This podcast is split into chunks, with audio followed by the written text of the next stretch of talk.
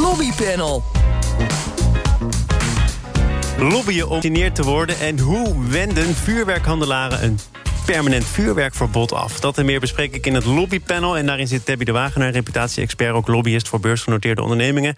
En Wiemar Bolhuis, econoom en bestuurskundige... verbonden aan de Universiteit Leiden. Columnist voor RTL Z en maker van de nog altijd geweldige podcast... Studio Tegengif.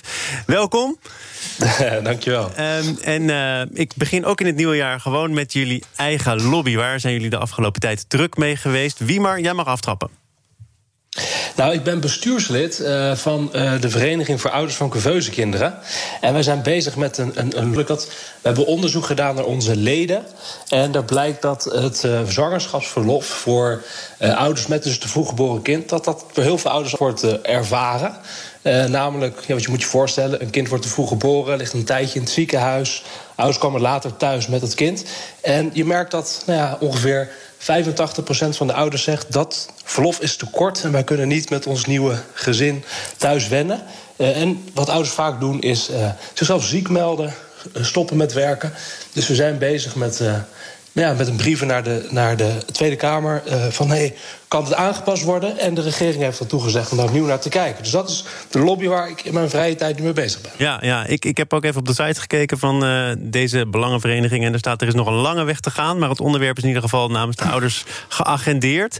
Uh, jij hebt ook enige kijk op politieke processen. Wat betekent dit nu eigenlijk? Het is geagendeerd, er is nog een lange weg te gaan. hebben we dan voor, voor het einde van de periode van het volgende kabinet een, een antwoord? Wat er nu gaat gebeuren is dat in februari de minister van VWS, dus dat is Tamara van Ark, samen met de minister van Sociale Zaken, want die gaat over verlof, Wouter Koolmees, komen met een reactie op dit onderzoek. Uh, en wat waarschijnlijk gaat gebeuren is dat dan in de evaluatie van de wet van de zwangerschap, zeg maar, uh, wet, dat daar wordt gekeken, moeten er dingen aangepast worden. Dus het zal inderdaad niet komend jaar geregeld zijn, maar de komende jaren, neem ik aan, hoop ik dat er iets aangepast uh, gaat worden. Want de Tweede Kamer was duidelijk dat ze graag wilden dat hier naar gekeken werd. Nou, en jij bent in je vrije tijd bestuurslid. Als je het te persoonlijk vindt, moet je het maar zeggen. Maar word je dat omdat je er ook persoonlijk bij betrokken bent? Ja, dat is een goede vraag. Ik, ik ben zelf, uh, toen ik uh, ooit een keer geboren werd in 1986, was ik veel te vroeg geboren. En dus nu als, uh, als soort van vrijwilligerswerk inderdaad doe ik nu wat, wat terug voor deze vereniging. En wat je in Nederland vooral ziet, is dat het aantal te vroeg geboren kinderen neemt natuurlijk al jaren toe. Omdat de medische wetenschap erg vooruit gaat. Maar het betekent ook dat er steeds meer volwassen mensen zijn die behoorlijk te vroeg geboren zijn.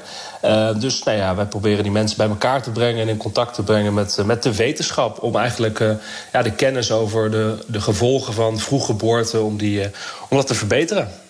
Debbie, wat was uh, jouw uh, favoriete lobbyonderwerp van de afgelopen tijd? Die is niet moeilijk. Die gaat met name over het, uh, de lobby voor het versneld vaccineren van ziekenhuispersoneel.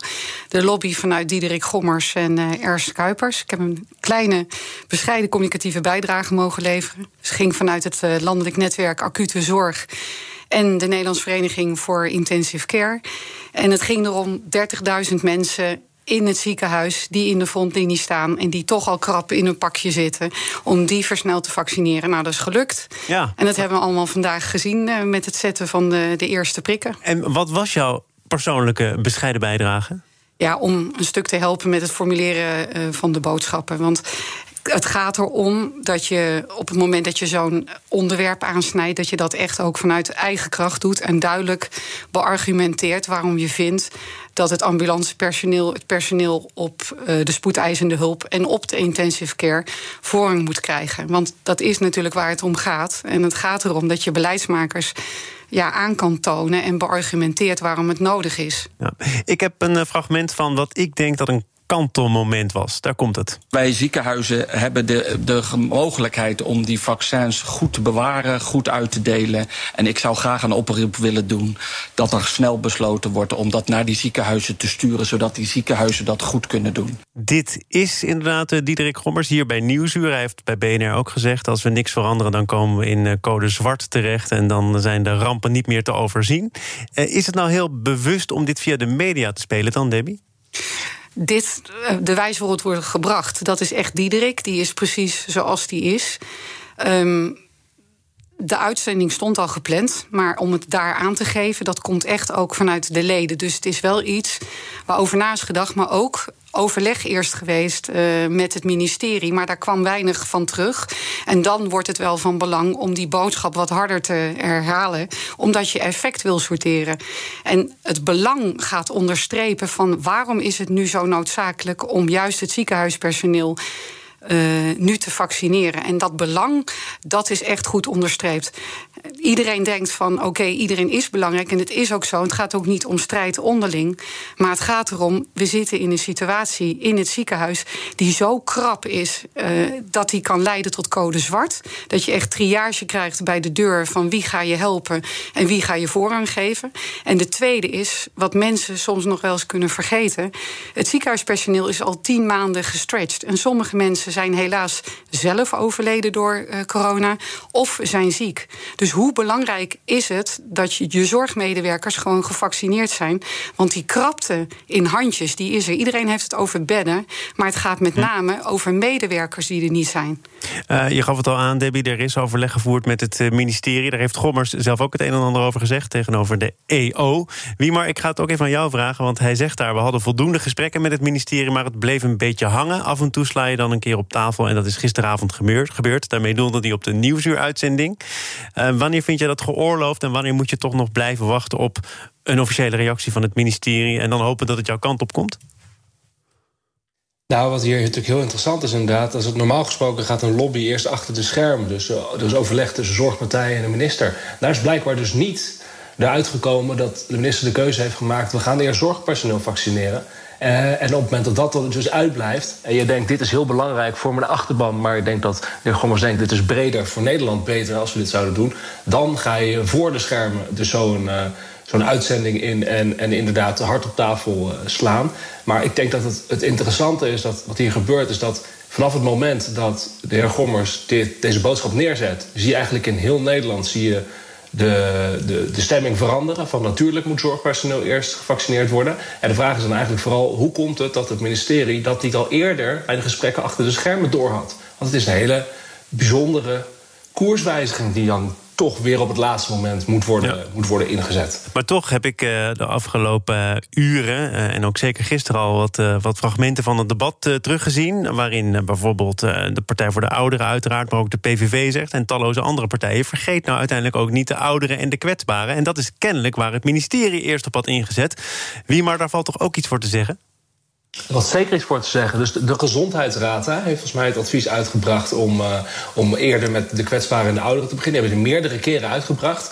Uh, dat advies. Uh, maar blijkbaar lukt het dan toch. En dat is dan echt wel de kracht van, van de lobby en een, en een, een zichtbaar, noem je dat, charmant persoon in de media, zeg maar. Dat je het kan omdraaien. Dus dat is inderdaad wat je hier ziet. het is de, het, het, het rationele advies van een adviesorgaan, wat er vervolgens misschien wat verliest van een, uh, van een goede publieke lobby. Ja, is, is dat wat hier gebeurd is? Jij was onderdeel van die goede publieke lobby? Ik denk een paar dingen. Ik denk ook het advies van de Gezondheidsraad wordt gemaakt in de tijdsgeest op dat moment. Ik denk dat het zeker helpt uh, dat uh, zowel Gommers als Kuipers dat heel duidelijk heeft aangegeven. En ook vanuit uh, ja, zeg maar de problemen die nu echt nijpend zijn uh, in het ziekenhuis. Maar het helpt ook nog eens uh, als twee mannen dat heel duidelijk uit kunnen leggen. Uh, ik denk wel, terugkijkend ook naar het Kamerdebat... het is een heel complex proces. Er ligt nog geen blauwdruk. En er zullen nog vaker virussen voorkomen... maar dan heb je wel deze blauwdruk. Die wordt eigenlijk nu ook gemaakt. Dus ik heb ook heel boeiend gekeken naar het, uh, naar het Kamerdebat. Rutte heeft daarin ook overigens meerdere keren gezegd... wij gaan fouten maken, dat is onvermijdelijk. Dus hij neemt daar ook alvast een hypotheek op... en uh, reken me daar dan niet al te stevig op af. Ik denk dat natuurlijk ook de verkiezingen die daaraan komen... dat uh, bijzonder kleuren en ook de wijze wordt, uh, waarop er wordt afgerekend. En ja, vooralsnog, het is ook een complex proces daarnaast denk ik dat er inderdaad af en toe versneld had kunnen worden. Als je kijkt ook naar het vaccineren, vooraf duidelijke strategieën gemaakt kunnen worden. Dus ja, er worden fouten gemaakt. Maar als je het dan herstelt, zoals uh, enigszins gebeurd is, dan is dat alleen maar goed. Ja, hoe verkoop je dit? Want uh, de jongen moest het natuurlijk doen, Wiemar. En die zei, ja, inderdaad, ziekenhuispersoneel krijgt voorrang... maar dit is een zijstapje op de hoofdroute. De strategie is niet echt veranderd. en toen dacht ik, ja, dat is ook een politieke manier om het uit te leggen. Of, of zie jij dat ook echt op deze manier? Nou, ik, ik, steun jou hoe jij dat nu, hoe jij nu zegt. Uh, zo, dat is inderdaad natuurlijk de, de politieke verkoop om dit te doen. Kijk, wat het vooral laat zien is dat inderdaad crisissituaties of hele onbekende situaties, dat die dus heel vatbaar zijn voor lobby. Omdat er geen uh, blauwdruk is van hoe, hoe moeten we dit doen. We hebben dit niet eerder gedaan. Dus dat betekent dat, uh, ja, dat elke nieuwe informatie opkomt. Dat is ook goede argumenten of, of publieke argumenten. Dat die dus heel veel impact hebben op, op de besluitvorming. Dus, dus de hele coronapandemie en de, de gevolgen eh, daarvan uh, zijn heel erg vatbaar voor lobby. Uh, goede lobby en slechte lobby. De, de, de, volgende vraag wordt natuurlijk van... ja, straks wil iedereen wil voorrang bij ja. vaccinatie. Dat dus dat betekent dat er een heel... Ja. Ja, dat betekent dus een hele uh, uh, botsing, laten we zo zeggen, van, van lobbystromen, een gevecht van, van lobbybelangen. Uh, en dan zie je dus inderdaad dat, nou ja, dan, dan zie je echt wie de krachtige lobby's hebben in, in, in Nederland. Maar, maar Debbie, dat zie je ook al gebeuren. Hè? Het ziekenhuispersoneel, ambulance, huisartsen, leraren, BOA's. Als je er eenmaal aan begint, dan kun je er ook moeilijk mee stoppen. Want wie verdient dan wel die uitzonderingspositie en voor wie zeg je hier houdt het op? Dat kan je niet aan mij vragen. Hè? Dat is nee, nee, nee, maar dat is, ministerie. Dat is, ik, ik bedoel niet inhoudelijk, maar wel als je die weg inslaat, dan is het moeilijk om om te keren. Dat is zo, maar dat is nou precies. Uh, we leven in een democratisch land. En dat betekent dus ook dat het dus van belang is dat je per organisatie duidelijk je argumenten op tafel legt. Uh, en dat dat ook op tijd doet. Kijk, en de lobby voor het ziekenhuispersoneel die was evidenter. Maar ja, je ziet nu ook hè, hoe de crisis verloopt en de te verwachten piek eind januari. Dus daar sorteer je op voor. Dus het is ook logisch in deze tijdsgeest dat dat landt. De discussie die ik nu zie ontstaan tussen BOA's en politiebonden die de lobby nu willen opstarten. Ja, dat vind ik nog wel een interessante. Die ga ik ook zeker volgen. Om Wat vind je er interessant aan? Omdat ze te laat zijn? Um, nou, niet dat te laat zijn, maar wel wat daarbij de argumenten zijn. En dan krijg je ook eigenlijk een soort van triage op het vaccinatiebeleid, namelijk wie dan en wie dan. Kijk, en daarvan was het wel prettig geweest als er meer uh, vaccins klaar hadden gelegen, want dan had je die discussie uh, iets minder uh, gehad. Ja. En dat is natuurlijk veel over gezegd al gisteren in het Kamerdebat. Maar het is wel interessant om te zien hoe ze inderdaad nu die lobby's opstarten. En terecht, overigens. En je leert ook, en nogmaals, straks ligt er wel. Uh, kwaadschiks en goedschiks ligt er gewoon een blauwdruk voor als dit het land nog een keer overkomt. Ja, en er worden echte vaccinatiecampagnes op touw gezet. Gisteravond was er bij de NOS een hele avond over vaccinatie. Dat werd ook wel prikpromotie genoemd. Eh, toch nog even naar de rol van de media. Media die ook allemaal aanwezig waren bij die eerste prik vanochtend. Wie maar is dat nou wel helemaal neutraal? Het is niet neutraal. Het is natuurlijk als de media erbij is. En wat we ook gaan zien is natuurlijk wat, dat bekende mensen zich gaan laten uh, vaccineren. Uh, en dat het als voorbeeld gaat dienen. Dus die hele er is natuurlijk ook een, een mediacampagne omheen om te zorgen dat iedereen graag wil uh, vaccineren. Uh, en ik vind dat eigenlijk een hele goede zaak. Volgens mij is het heel goed dat, je, uh, dat, dat de media ook denkt van het is goed als Nederlanders zich gaan vaccineren. Ja, publieke omroep heeft toch ook de taak om iedereen te vertegenwoordigen. Dus ook de critici, mensen die zich misschien niet willen laten vaccineren en die dit een soort maakbaarheidsdenken vinden die niet te verkiezen is. Ja, maar ik denk dat, dat de publieke omroep op basis van de best mogelijke uh, wetenschappelijke kennis, medische informatie probeert aan te geven. Uh, mensen, volgens mij is het het beste als, als voor ons het beste als jullie gaan vaccineren. en die informatie geven, ja, dat weerhoudt natuurlijk de mensen die zich echt niet willen vaccineren, ervan niet om het niet te doen. Wat, wat vind jij van deze... Ja, nee, ik begrijp je nog wel hoor, Wiemar. Ik, ik ben er nog. Uh, wat, wat vind jij van deze prikpromotie? Ik snap hem. Het is natuurlijk eigenlijk een positief moment. Een soort omkering in de hele curve rond de crisis. Die ze willen highlighten. Het zal ook een stukje verkiezingpromotie nogmaals een keer eh, in het achterhoofd zijn. Maar ik vind het zeker relevant, want tegelijkertijd hoor je ook in de media natuurlijk: ik laat mij niet prikken. En allerlei misvattingen over. dan krijg ik het coronavirus ingeprikt. Dus het is onwijs belangrijk om uit te leggen uh, wat er wel uh, gebeurt met je lichaam. Maar het is toch niet zo dat iedereen die zich niet wil laten prikken zich alleen maar baseert op misverstanden? Dat kan zo zijn, maar nogmaals, heb er dan een debat over. En dat is eigenlijk natuurlijk wat ook de jongen verweten is in het Kamerdebat. Waarom is die hele campagne niet eerder gestart? En daar sluit ik me wel bij aan, want ik denk dat je juist dit naar voren had kunnen trekken, zodat je al meer wist over het vaccin. En nu loopt het eigenlijk een beetje allemaal tegelijkertijd. We gaan naar een campagne die eigenlijk stiekem al jaren loopt. Zaken doen. Thomas van Zeil. En dat doe ik samen met het lobbypanel. En daar is het Wiemer Bolhuis, econoom-bestuurskundige van de Universiteit Leiden, columnist voor RTL Z en maker van de podcast Studio Tegengif. En Debbie de Wagenaar, reputatie-expert en lobbyist voor beursgenoteerde ondernemingen. En voor intensivisten blijkbaar, toch ook maar weer. We gaan naar uh, het vuurwerkverbod. Want er werd in sommige delen van het land nog altijd veel geknald. Maar er waren wel aanzienlijk minder ziekenhuisopnames dan in de voorgaande jaren. Het vuurwerkverbod was daarmee een succes. Onder andere de helft van de burgemeesters in Brabant wil nu iedere jaar jaarwisseling een verbod op vuurwerk. Wie maar, is dat een gelegenheidsargument? Wordt het er nu eindelijk doorgedrukt? Nou, het is, natuurlijk, uh, je ziet heel duidelijk dat uh, de coronacrisis en dan vervolgens maatregelen die worden genomen, dat die worden gebruikt om in de toekomst ook waar uh, standpunt daar steun voor te krijgen. Kijk, dat nu het vuurwerkverbod zo enorm positief heeft uitgepakt, om het zo te zeggen, heeft ook mee te maken dat mensen gewoon denken: ja, het is uh, corona, dus uh, ik moet dit nu ook volgen. We moeten niet met bij elkaar zijn. We hè, dus Um, dus ik weet niet dat of als corona voorbij is, dat dan een vuurwerkverbod zo enorm effectief zou zijn als, dat dit jaar was. Dus ja, het zijn zeker gelegenheidsargumenten. Want de burgemeesters die uh, willen natuurlijk al jarenlang een vuurwerkverbod. ja, er zijn ook burgemeesters, onder andere die van Loon op Zand, die zegt: ja, het voelt wel verkeerd om nu via corona dekking te krijgen voor een vuurwerkverbod.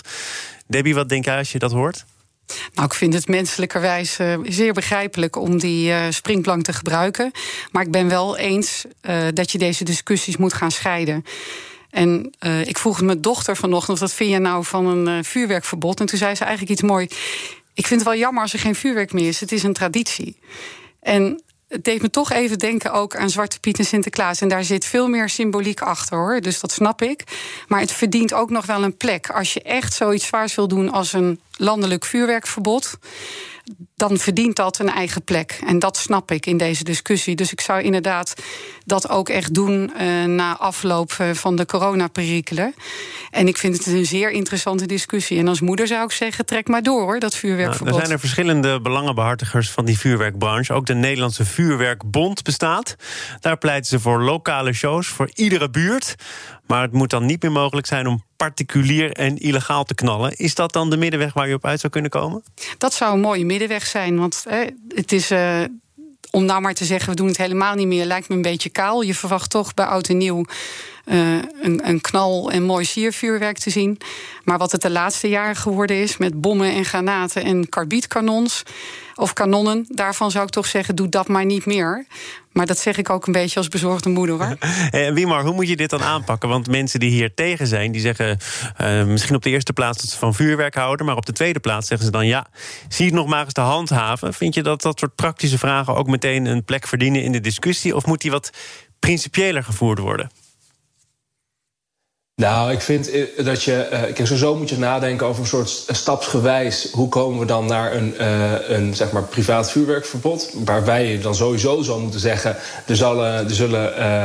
In, in buurten, waarschijnlijk door de gemeente, vuurwerkshows moeten worden afgedaan. Want ik weet niet hoe het jou uh, bevallen is met oud en nieuw. Maar hier uh, in Den Haag ging er echt wel behoorlijk wat vuurwerk nog de lucht in hoor. Dus is zeker niet dat er geen vuurwerk werd, afgeschoten. en ik vind dan het argument dat je zou zeggen: ja, het is niet handhaafbaar, dus we voeren het niet in. We kunnen het niet invoeren. Dat vind ik eigenlijk niet zo'n sterk argument. Want ook dit vuurwerkverbod was niet handhaafbaar. Er ging hier in Den Haag dus nog heel veel de lucht in. En toch vinden we het een succes. En als niet handhaafbaar zijn het argument wordt om uh, heel veel wetten niet meer door te voeren, ja, dan kunnen we heel veel wetten ook afschaffen in Nederland. wat wat, wat vond je er eigenlijk van om dit uh, dan toch te moeten ondergaan? Dat er nog altijd werd geknald. Want ik ben ook heel eventjes voor de deur gaan staan. En er waren dus een paar buren kennelijk die toch nog mooi siervuurwerk over hadden of het hadden gekocht. En ik kan niet zeggen dat ik er dankbaar voor was, maar je kijkt automatisch toch omhoog en je denkt: ja, best een mooie knal. of heb je dat helemaal niet gedacht, Wiemar?